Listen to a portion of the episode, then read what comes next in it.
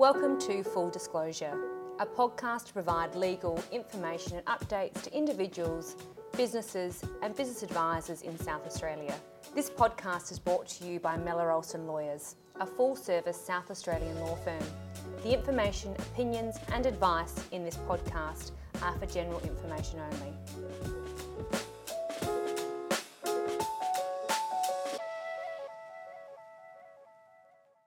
In today's episode, we're going to be joined by Adam Crichton. Adam is a senior associate at Mellor Olsson Lawyers and specialises in employment law. Welcome, Adam. Thank you, Lucie. Pleasure. Let's get into the serious stuff, Adam. Sure. Obviously, with JobKeeper coming to an end, we're going to see businesses unfortunately have to possibly reconsider headcount um, in order to save costs. In turn, I guess this is going to have a significant effect on employers and employees. Should we have a little chat about that? Sure. Uh, I mean, you're right. It, it is. It's going to have a big impact. Um, many businesses essentially stayed afloat because of the JobKeeper scheme. Um, not only the, the payments received, but also the other elements of the scheme that they were allowed to um, do, such as stand down directions, and that's going to be significantly impacted with JobKeeper coming to an end. The most obvious ways in which it is going to have the impact is stand down directions um, will cease. That will also potentially result in redundancies and possibly unfair dismissals. Mm. Okay, so can we discuss for a few minutes stand down directions and I guess how is it defined? What does it mean? I mean, sure. you know, we've heard these things thrown around quite a bit over the last, you know, yep. couple of months, but I think it'd be really good for our listeners to have a good understanding about how you can actually define it. Sure. Well, essentially, a stand down direction is a direction from the employer to the employee to not turn up at work. And that is because there's no work for them to do.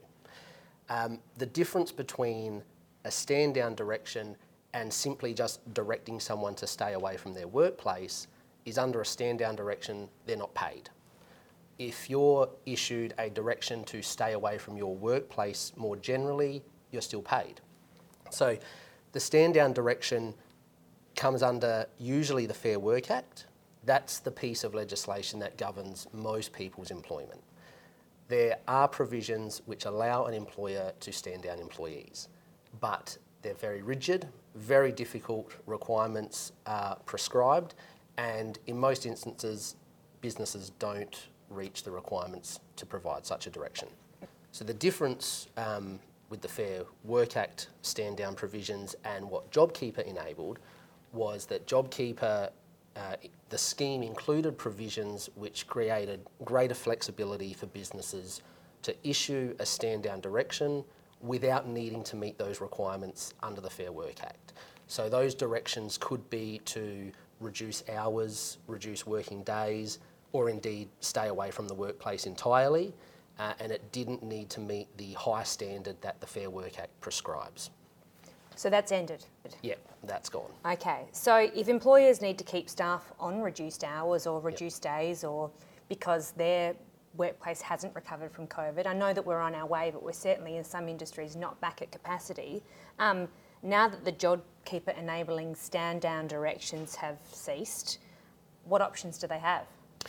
Well, it's a difficult one for employers uh, because if they um, no longer have the uh, ability to stand down employees under the JobKeeper scheme, they default back to requiring the Fair Work Act as their authority to stand down employees. The issue, as mentioned before, is that there are very strict and rigid um, conditions that need to be met in order to issue such a direction.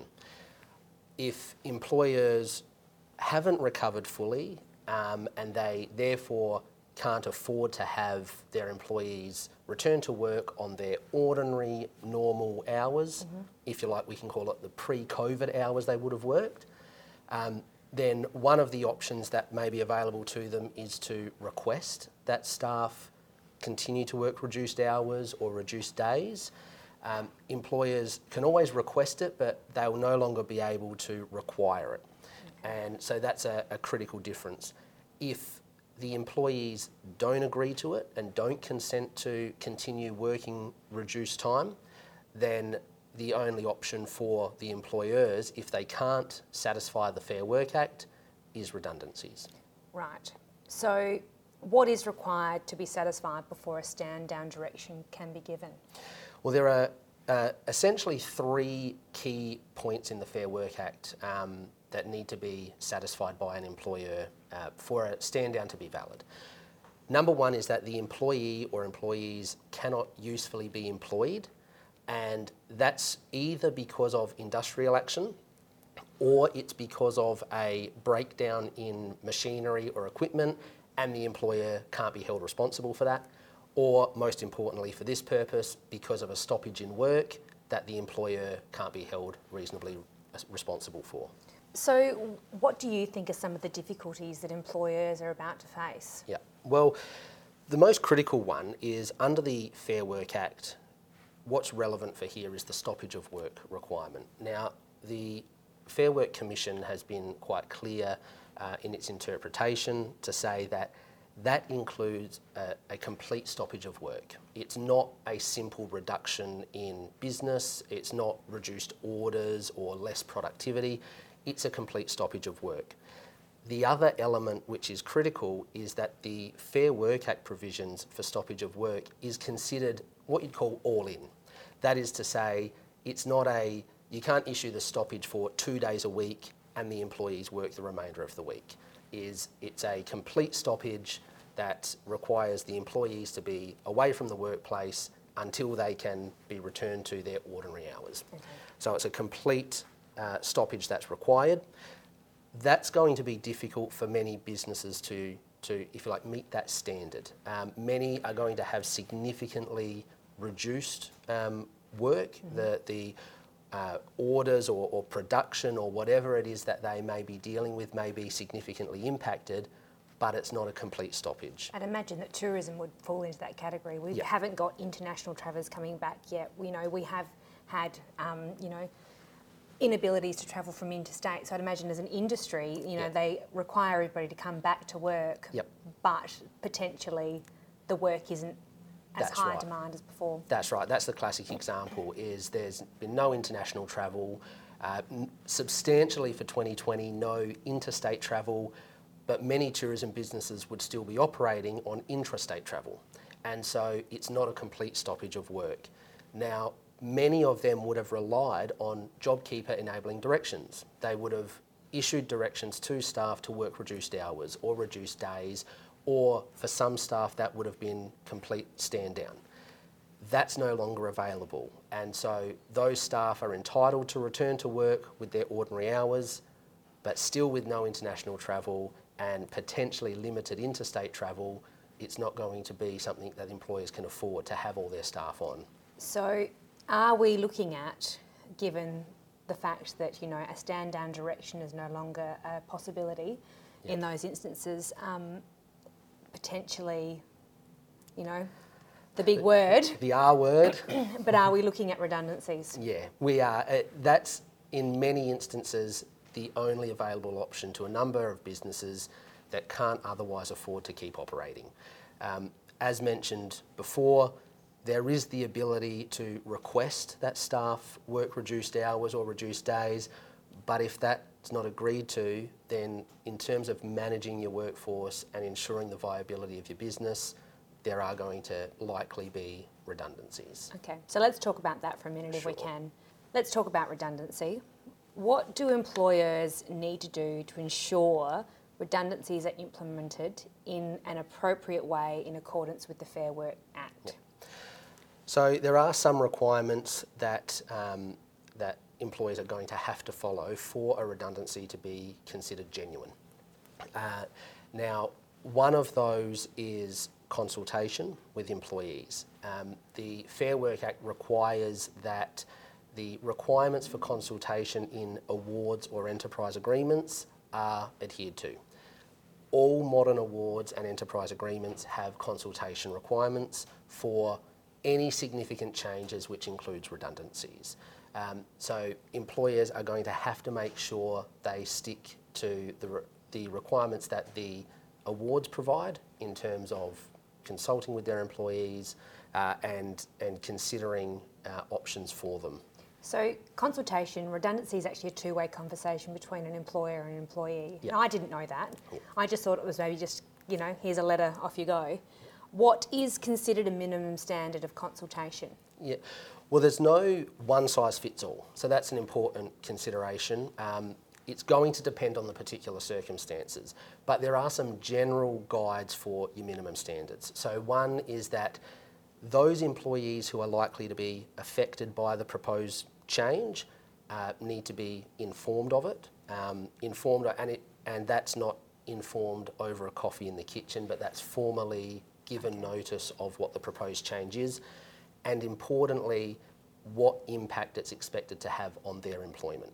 Um, then, in addition to that, it's providing them with an opportunity to actually have that conversation and that discussion and put forward any other options, um, any other alternatives that they may have, and giving reasonable consideration to those alternatives. It also involves discussing with them the other options that were considered to minimise the negative impact on their employment. Okay. So, as I understand it, with the redundancy, that role can no longer exist. That's right. So, no longer, there's no requirement for this position within this organisation in the immediate future. That's right. And so the redundancy in that sense, it's not dependent on the characteristics of the person who holds the position. It's that the business no longer needs that position to be performed by anybody. Do you need to try and find a role for that person elsewhere within the business? Yes. That's, that's a critical element to a redundancy being considered valid or genuine, is that you've given reasonable consideration to whether they can be redeployed not only within your immediate business, but also any related entity. Now, that's going to be critical for any bigger businesses that might have any number of related entities. You're going to have to give consideration to whether that person can fill a role in a related entity based on their own skills and experience and so forth. Can it be at a lesser pay level? Can it be at reduced hours, but we've still had an opportunity to find them employment elsewhere? Yeah, so in those circumstances, putting that as an option to the employee is important because it needs to be then the employee's choice as to whether they're willing to accept that or Part not. of the consultation. That's right. Okay. I think I'm starting to understand that. Excellent. Um, are employees entitled to certain payments? Yes, in most cases. Okay. Uh, most of the time, uh, you'll have employees, uh, if made redundant, they'll be entitled to notice of termination of their employment, also what's often called severance pay or redundancy pay, and then they're also entitled to have their accrued annual leave and long service leave paid out. There are instances in which employees who are made redundant, unfortunately, are not entitled to the redundancy or severance pay, and that can include uh, if they're an employee of a small business, um, which is defined in the legislation to be less than 15 employees, um, or otherwise if they've uh, worked for the employee for less than 12 months, they're ordinarily not entitled to uh, redundancy or severance pay. But it is also important that employers understand what their requirements to pay out are and where they're found. So, in most cases, that will come from the National Employment Standards, which are outlined in the Fair Work Act. What they say are minimum standards of how many weeks' pay you're entitled to based on how many years of service you've given. But there may be, for example, an employee's contract which provides more generous payout provisions. Employers will really need to be across what it is that they have to pay out. So, are there any provisions? What if, you know, we're seeing some businesses that really are struggling as we're coming out of this pandemic um, and are, you know, finding it difficult to provide employment, but also to meet the needs of their creditors and so on and so forth? What if the employer just can't afford to pay out the full redundancy? There are provisions in the Fair Work Act that allow an employer to make an application to the Fair Work Commission and they can essentially ask to have the amount of redundancy pay reduced. So that doesn't impact on accrued leave entitlements um, or usually notice of termination, but you can seek permission from the Fair Work Commission to uh, pay less than what the minimum standards require. It's important to note that that's whether that application is granted or not is within the full discretion of the Commission. So they will assess it based on the merits and determine, number one, whether they'll allow you to pay less and how much less. Um, there's not any established sort of guiding principle or prescribed principle that they work to. It's based on a case by case scenario. There have been cases um, that have come before the Commission dealing with that very topic, um, and the Commission has um, essentially gone either side of it. In some instances, they've said, no, you haven't met a standard which we're going to accept to reduce payments, and in others, they've said it's appropriate in this circumstance. The process for that, does somebody need to appoint someone like you as an employment lawyer to assist them with that process, or can you go to the commission just as a general, you know, You- businessman? You can make the application yourself. Um, there's nothing that prevents you from doing so. It would certainly uh, be a much uh, easier, a smoother process if you engage somebody who deals in the area and therefore knows you know, what to do, what the process is, and how it will run. Okay. So I guess with an expected increase in redundancies, because we've lost our stand down enabling directions, you know, maybe our only option is a redundancy. I'm assuming that there's undoubtedly going to be a correlation with maybe some unfair dismissal claims, um, and maybe that's a lack of understanding, or maybe it's just that people haven't nego- you know, navigated their way through appropriately. Is there anything that employers can do to prevent, I guess, an unfair an unfair dismissal application? No is the short answer. Um, there's no means by which the employer can ensure that an unfair dismissal application is not made. That's entirely up to the employee who has lost their job. What employers can do is ensure that the process that they follow, their procedures, the, the in sticking with the award for consultation requirements, gives them the best chance to respond to an application if and when it comes. Um, that's the most you can do is set yourself up to be able to defend an application. Uh, there's nothing an employer can really do to prevent an application being made. So a bit of a checklist for the employer. The job's no longer required. That's right. You know, um, it's it's a redundancy essentially. You know, making sure that they've asked themselves was the consultation adequate, um, and was there a consideration for redeployment elsewhere in the organisation? That's right. In these instances where the termination of employment is going to result from a redundancy, they're the key questions that are going to be asked that an employer will need to be prepared to answer. Um, yeah, so if there's uh, consideration given to redeployment and there was no redeployment offered, why not? Yep. Um, uh, whether is that job required to be done by anybody or is this being used as a means to essentially terminate a poor performer? Yeah. Those questions are the sort that will be asked, um, and if they can be adequately responded to and the redundancy is genuine, that's the basis on which an employer can respond to an unfair dismissal application. And I guess the flip side of that is if an employer is an employee is thinking, have I been unfairly dismissed? Work through those checkpoints. If your have, employer has provided those things, it may not be something that you, you That's know, right. want to pursue. That's right. And the best thing I could say for either the employee or the employer is pick up the phone and have the conversation with somebody who knows the area and works in it and can give you advice on Give that. some quick advice.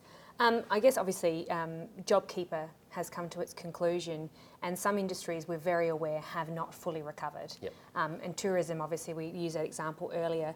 We're not certainly um, sure yet what initiatives the government are going to throw out there, whether there's Yep. going to be grants and loans and that sort of stuff. But with the information that we have at hand, this is really, I guess, the options for employers Yep. in other industries that aren't necessarily deemed to have, you know, re- you know, Yep. not recovered. Yep. Um, but for, for general business that um, isn't necessarily affected by Yep. demand, um, you know, this really is what they need to be doing Yep. in order to, I guess, consider reducing their headcount. That's right. I mean, there's um, all sorts of businesses are going to have to manage their workforce. It is unfortunate that in some instances that will require a reduction in headcount.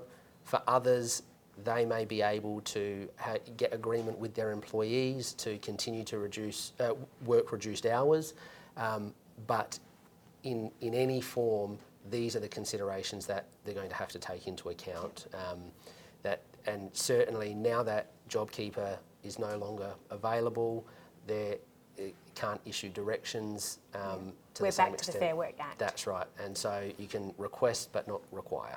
Request but not require. Well, Adam, I think that's a great note for us to end on. Um, I'd really like to thank you for your time today. no um, problem. Obviously, we hope that all those businesses or individuals out there um, are able to push on and, and jump out the other side of this. But if anybody does need any employment advice, obviously we can find um, more details about Adam Crichton at molawyers.com.au. Thank you, Adam. No problem at all. The information in this podcast is general in nature. For podcast terms and conditions, or to find out more information about Adam Crichton or Mellor Olsson Lawyers, visit molawyers.com.au.